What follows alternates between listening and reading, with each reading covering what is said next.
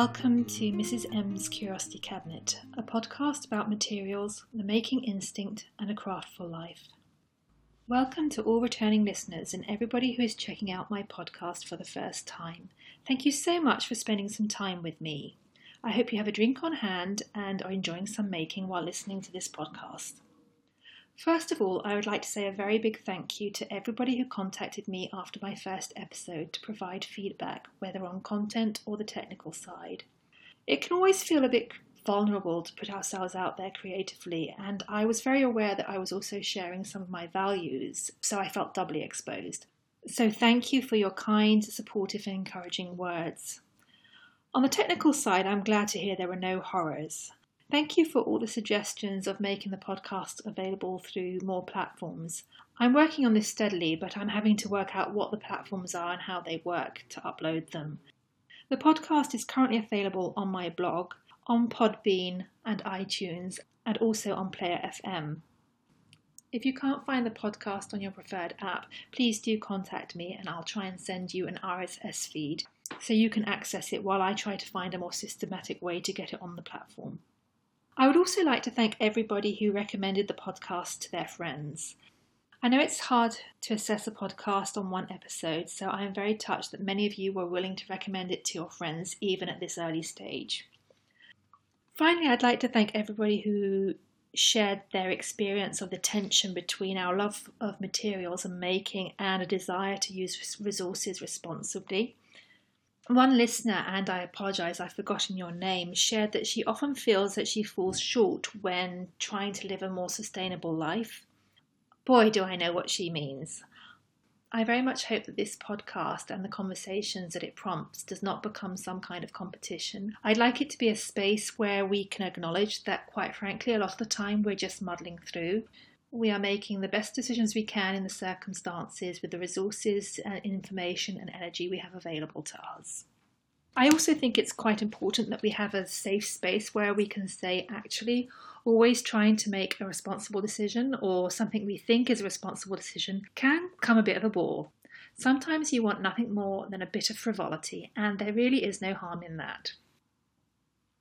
If you want to contact me, you can do so via my blog at www.mrsmscuriositycabinet.com or on Instagram where I am Mrs. M Curiosity Cabinet with underscore between each word, or on Ravelry as Meg aka Mrs. M with a hyphen between each word. And I'll put all of that in the show notes. So, what's in store in today's podcast? I'll be introducing a knitting experiment I've just started, and there will be a spot of sewing and a little kitchen alchemy.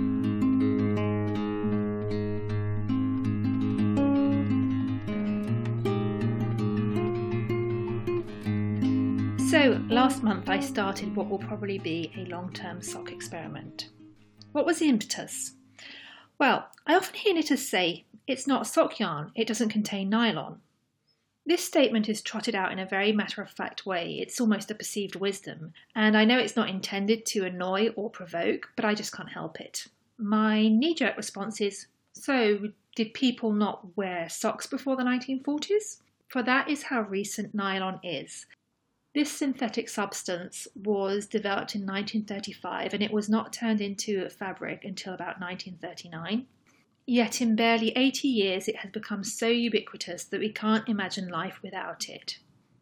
In my general attempts to reduce the amount of plastic products in my life, I want to get a feel for how necessary nylon really is in a sock yarn. Now, I'm not purist about banishing plastic products from my life. For example, I experience very real benefits from bra elastic, like many women, I presume, and I'm not about to swap my bra for a corset, although, you know, never say never. But what benefit do I actually gain from nylon in socks? The honest answer is I don't know. The only people who may be able to answer that question are people who are old enough to remember the transition from 100% natural socks to a nylon wool sock blend.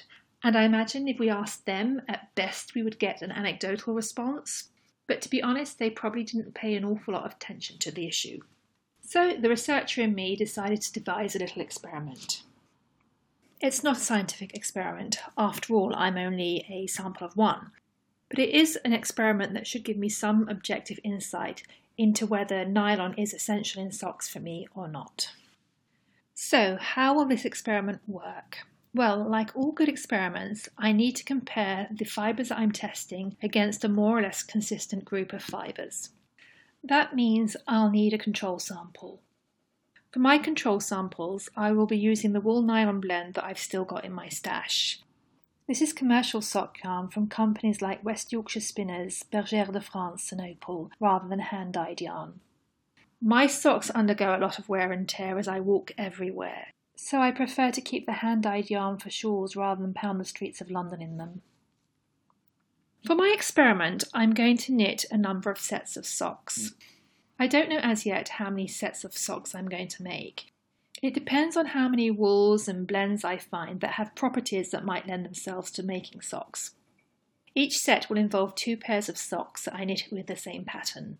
The control pair will be made from commercial sock yarn with up to 25% nylon in it, and the test pair will be made with a wool or a wool blend that consists of 100% natural fibres. For each pair of socks that I make, I will log how often I wear them, both with shoes and without shoes, and how often I wash them. Now, I'm not planning to use any sexy tools for logging this information. It will probably just be a sheet that I hang up in my laundry cupboard. Obviously, this is going to be a bit of an ongoing experiment because, on the one hand, it will take me some time to knit enough pair of socks, and on the other, the intensity with which I wear socks depends a bit on the seasons. So, you can expect regular updates about this experiment. For the first set of socks, I am knitting two pairs of the Planum sock, that's P L A N U M, by Claire Devine. This is one of my go-to patterns for everyday socks because I always get a comfortable fit with this design. It's knit toe up, which I probably marginally prefer as I tend to get a much snugger fit over the instep. And the leg involves two sections of rib, one of which turns down.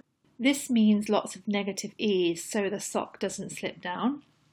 What wools am I using for my first set? well, for the control pair, I'm using Bergère de France Gumi yarn in the beige colour. This sounds quite dull, but it's actually a subtle self-striping yarn that is a mix of oatmeal, pink, peach and brown. It contains 75% superwash wool and 25% nylon, and each 50 gram ball is 215 metres or about 275 yards. For my first pair of 100% natural socks, I'm using Blacker Yarn's Mohair blend. In particular, a 50 50 Mohair Manx blend in a warm rose colour called Blissland. Blacker's Mohair blend is a yarn I've wanted to try for a long time, so I picked a couple of balls up when I was up at the Edinburgh Yarn Festival. As I hadn't seen this particular colour on the website previously, I mentioned to Sonia of Blacker Yarns that I thought it was absolutely gorgeous, and she told me that they're about to relaunch the range. The range consists of two blends. There is the 50 50 Hebridean mohair blend and the 50 50 Manx mohair blend. Now, in many ways, it made sense starting my no nylon sock experiment with a mohair blend, as mohair is known as nature's nylon. It has a relatively long staple, but is more importantly a very strong fibre. So, just the kind of thing you'd look for for something durable like a sock. Mohair also has a lovely luster and takes dye very well, which is quite important when you think which wools Blacker has decided to pair it with. Both Hebridean and Manx are dark coloured wools. The Hebridean sheep is a conservation breed from the Hebridean Islands off the northwest of Scotland. They have generally been overlooked by commercial wool companies and dyers for a couple of reasons. I will quite happily wear a Hebridean shawl around my neck, but it's not what you would call a soft wool. I find it a very comfortable wool, but it's certainly no BFL or merino. It is also a very dark wool. Its colour ranges from a deep bitter chocolate to a black, and for this reason it's not particularly popular with commercial wool companies and even many dyers. The Manx Loaghtan is another conservation breed. It is a native sheep of the Isle of Man, which is an island that sits about equidistant between North England and Northern Ireland. The Manx Loaghtan is a fabulous looking sheep. You really should look it up. It looks to me a bit like the elder statesman of sheep. It has this thick, pale brown fleece and the most spectacular horns. Typically, there'll be a large pair of horns coming out of the top of its head, but also another pair of horns that comes out of the sides and wraps down, a bit like the whiskers of an Edwardian gentleman. This yarn is woolen spun rather than the worsted spun technique often used for sock yarns. A worsted spun wool is typically stronger than a woolen one, but there is some merit in having a yarn that can full a little. Fulling is not as extreme as felting, but as with felting, there'll be a certain amount of bonding of the tiny fibres within the wool to make a stronger fabric, but without the shrinkage that you would get with felting. The mohair blend comes in 50 gram balls, and for that you get 175 meters or about 190 yards. So it is quite a bit heavier than the Bergère de France yarn. It costs around 550 to 6 pounds per, per ball, so you're looking at probably about 11 12 pounds for a pair of socks. I knit the control pair on my standard 2.25 millimeters in the foot and the heel and 2.5 millimeters in the leg. I think that equates to about a one and a one and a half US needle. I typically knit my socks with a smaller needle in the foot and the heel and then go up a size for the leg as I hate it when socks are wrinkly around the foot and I do also need a little bit more leeway in the actual leg as my ankles are a little larger. I'm halfway through the second pair of my mohair blend socks and I really can't wait to finish these and try them on. The knitted fabric feels very cosy but also wonderfully robust and it reminds me very much of the socks mum bought when I started secondary school. They were commercial socks but they were quite densely knitted. Even as a preteen girl, I realised that these were quality socks with body that would last. And boy, did they last. I think I was probably in the fourth form when the first pair started to wear out. So if I get anything like that amount of wear out of these mohair blend socks, I will be absolutely delighted. There's another reason why I'm eager to get these socks off the needles and onto my feet. I read a fabulous review about socks knit with Blacker Yarn's mohair blend a couple of weeks ago. It was a review by Christine Perry, also known as Winwick Mum on Ravelry, and Winwick is spelt W I N W I C K. Christine hiked around Peru in socks knitted in Blacker Yarn's mohair blend, and apparently the socks stood up really well to that test. I've loved working with the Manx and mohair blend so far, and I would also love to use the Hebridean mohair blend too and just see how the two compare. I can definitely see myself using this blend for garments, so much so that I've already made a swatch with the leftovers from the first ball of wool. If you want to try the new range of Blacker's Mohair blend, you won't have long to wait.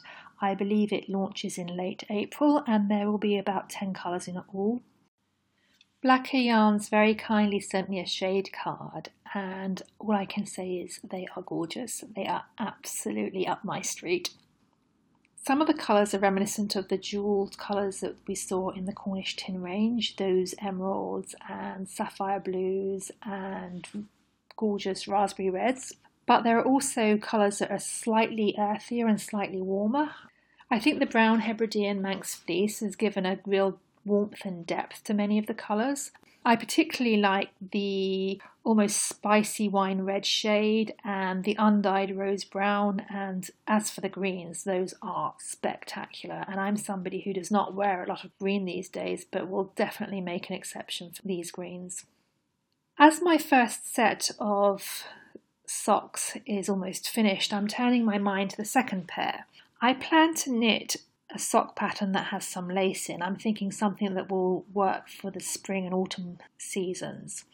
For my control pair, I will be using some West Yorkshire spinners that I have in stash in an off white colour. And for the 100% natural pair, I will be using some Poll Dorset yarn from Northern Yarn. This wool was recommended by Christine Perry as her legacy wool on episode 80 of the Knit British podcast. So do check out that episode and see what she has to say about the qualities of this wool. I was delighted to hear that she is also making socks out of 100% natural fibres. Apart from being able to pick somebody's brains and swap tips, it's quite nice to know that there are other people out there asking the same question Do we really need nylon in our socks, or can we rely on the materials that have been used in previous generations? If anybody wants to join in with this type of experiment, please do. Feel free to take this idea and modify it to suit you. I would love to hear what you discover along the way. And just to be clear, I'm not encouraging anybody to stop using a particular sock blend or sock brand, and I'm certainly not suggesting you stop supporting your favourite yarn dyer. I'm simply interested in working out in a way that is somewhat objective what benefit, if any, I derive from nylon in my sock yarn, and whether I can achieve the same benefits by using materials with similar properties. The reason I'm doing this is because I want to make an informed decision going forward. And as this is an experiment, I am completely open minded about what the outcome might be.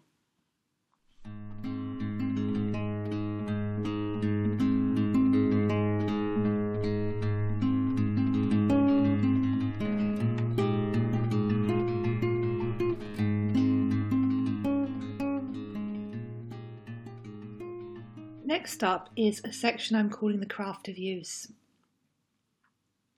I've been doing quite a bit of sewing of late, including making a disastrous wearable toile of the factory dress. I'm still smarting a bit about that experience, so I'll save that for next time. Instead, today I would like to focus on a really useful but seldom discussed aspect of sewing adjustments. Post completion modifications are hardly sexy, but please do bear with me as they are actually quite an important part of the dressmaker's learning curve. Well, they certainly are for me. In the past week, I've had to take in a couple of skirts. In the past months, I've shed a few pounds, which is obviously lovely, but it has left some of my skirts feeling rather baggy.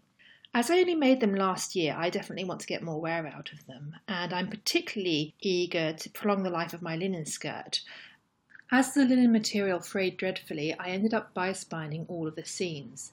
It took me hours, so I'm certainly not going to give up on that amount of work. Unfortunately, not all of the bagginess can be attributed to weight loss. How do I know this? Well, I made both skirts that I modified using the same pattern in the same size with the same seam allowance. The only difference was I was using different materials. I made one skirt out of linen and the other out of corduroy, and there's probably about an extra half an inch space in the linen skirt. I think the reason for this is that when I fitted the skirts originally, I fitted them for what the fabric felt like unworn. But most fabrics relax a little after wearing. Sometimes it might take a few hours or even days, but they create more ease. Now, to the knitter in me, that made perfect sense. One of the reasons we knit swatches, after all, is to see how the fabric relaxes once washed or exposed to heat. In sewing, by contrast, we might make a toile to check the fit of a particular pattern, but we don't really test how the fabric will perform upon wearing, even if we use a fabric of similar weight for our toile. I suspect it's only through experience and actively noticing how fabrics wear that I will build up the know how I need to be able to fit garments properly. If there are any experienced dressmakers or seamstresses out there who know of any shortcuts, please do share them with me. The only way I can think of is to make a handmade wardrobe that is based on a limited number of patterns that I then make up in different fabrics, like wools and corduroy for the winter, linen for the summer, or cotton poplin or cotton chambray for the in between seasons. Fortunately, a limited repertoire of patterns works perfectly with how I see my modest handmade wardrobe progressing. That said, there's a fair chance that my body will fluctuate, so learning some decent adjustment skills will not be lost. There is also an upside to revisiting clothes we've already made, particularly as a new sewist. By unpicking certain sections of a garment, we are reminded why they are constructed the way they are. Unpicking and remaking has also taught me where I can deviate from the pattern instructions to make it easier going forward to make modifications. Revisiting clothes that I made maybe six or twelve months ago has involved a certain amount of cringing at my mistakes and imperfections, but I have also realised how far my skills have come in that time. I thought I would share some of the practical details on how I took in the skirts, as they may be useful to others facing modifications. Both the skirts were simple A-line ones, and they had a waistband that was cut on the curve rather than being constructed as a strip. As with most waistbands, it involved two sections an outer waistband, which was reinforced with interfacing, and an inner waistband. When I originally put the skirt together, I attached the skirt panels to the outer waistband, then I seamed the inner waistband to the top of the outer one. I folded down the inner waistband. At the top of the waistbands, I top stitched the, the inner and outer waistbands together for a neat edge, and then I stitched the lower section of the inner waistband with a blind stitch to the bottom of the outer one. On the linen skirt, I also bias bound the bottom seam of the inner waistband to create a clean hem rather than simply folding it under. I'll include a graph in the show notes to make this section clearer. Before I could increase the side seam allowances, the vertical seams if you like, to take in the skirt, I had to unpick some of all of the above horizontal seams, as well as some of the hem. I have to admit, Unpicking seams is a tedious job, and I certainly didn't want to unpick more than was necessary. But I also learned if you don't unpick enough, it becomes very hard to restitch. In practice, this meant I unpicked about a total of 6 to 7 inches at the seam that connects the skirt panels to the outer waistband, as well as the blind stitching that secures the inner waistband to the outer one. Then about 4 to 5 inches of the top stitching, and 2 to 3 inches of the seam that connects the inner and outer waistband at the top. At the hem, I only unpicked about two to three inches. Taking the skirt in was actually quite simple. I just ran the sewing machine down the side seams of the skirt panels and then down the side seams of each of the inner and outer waistband. Then I reattached the outer waistband to the skirt. Then, as with the original sewing pattern, I attached the inner waistband to the outer waistband, so that was a case of restitching the two to three inches. Then I redid the top stitching, on the linen skirt, I then had to tackle the bias binding, which was quite frankly a real pig. It was one of those scenarios where there was too much excess to ignore, but not really enough to do anything useful with. Finally, I blind stitched the inner waistband to the outer waistband and redid the sections on the hem. Having made the same adjustments a couple of times in succession, I've realised several things. First of all, avoid bias binding the inner waistband if at all possible. It may look neat, but it's an absolute nightmare to unpick and restitch, so instead just make a neat hem by turning under the fabric. Secondly, I'm very glad that very early on in my sewing I decided to switch to blind stitching my inner waistbands by hand. I know a lot of sewing patterns recommend using a stitch in the ditch method whereby you're actually stitching the inner and outer waistbands together on the good side of the fabric, so the outward facing side of the skirt. When I first started dressmaking, I tried that method but never really got on with it, and I quickly switched to using a herringbone stitch to attach the inside of the inner waistband to the seam that you create by stitching the skirt panels to the outer waistband. It definitely takes more time, but it is a lot easier to unpick. Another thing I learned is use understitching instead of top stitching for finishing the top of the waistband, as there is a fair chance that you'll run out of the original thread. And I, for one, am certainly not going to go out and buy a whole reel of thread for repairs. So if you're doing understitching, you won't actually see that on the outside of the garment. I've also learned that time, effort, and skill, even the occasionally frustrated swear, actually do reinforce a bond with a garment. The key lesson I've learned, I suppose, is that adjustments don't need to be perfect, they just need to be serviceable. Mine most definitely weren't perfect, but you would have to inspect the skirts really closely to spot the slight misalignments, the two inches of non matching thread, or the less than perfect folds I used to pinch out the excess bias binding. The reality is, nobody will ever know, let alone care. Except me, of course, but actually, even with my perfectionist tendencies, I think there is a certain charm in these minor flaws. They are evidence that I care enough about something I have made to modify it so it will last longer. They are signs of the craft of use. The craft of use is a term I have adopted from Kate Fletcher. Kate is an academic in the UK who focuses on sustainable fashion issues. Her latest book is called Craft of Use Post Growth Fashion and was published in 2016 by Routledge.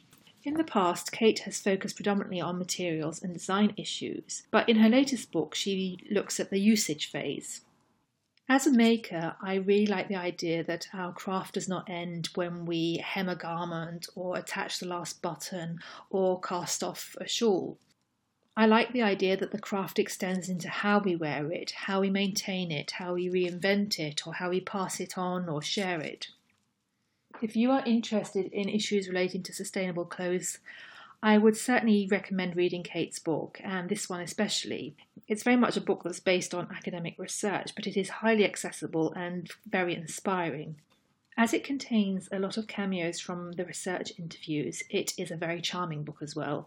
It provides a lot of food for thought, not just in terms of our personal relationship with garments, but also about the fashion systems and the role of social attitudes and psychology. I will include a link about the book in the show notes for information. I would add it was not a particularly cheap book, so you may want to try and get it through a local library or through an interlibrary loan.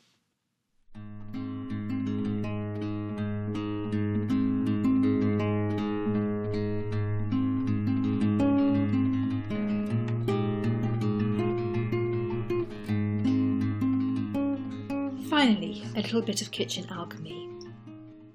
My small kitchen is the scene of a lot of making. Mostly food related making, but also other crafts. And the more I use materials and learn how to process them, the more fascinated I also become about the processes that occur within food making.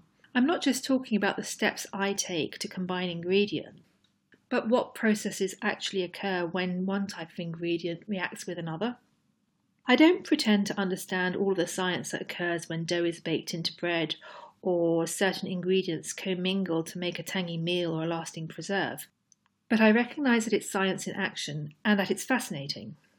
I also love the fact that even if I did fully understand the minutiae of the processes, I would never actually be able to fully control them. Each batch of bread I make is slightly different as the ambient air varies and impacts on how the yeast works. Similarly, jams or pickles vary from year to year as the quality and quantity of sun, soil, and water varies each year.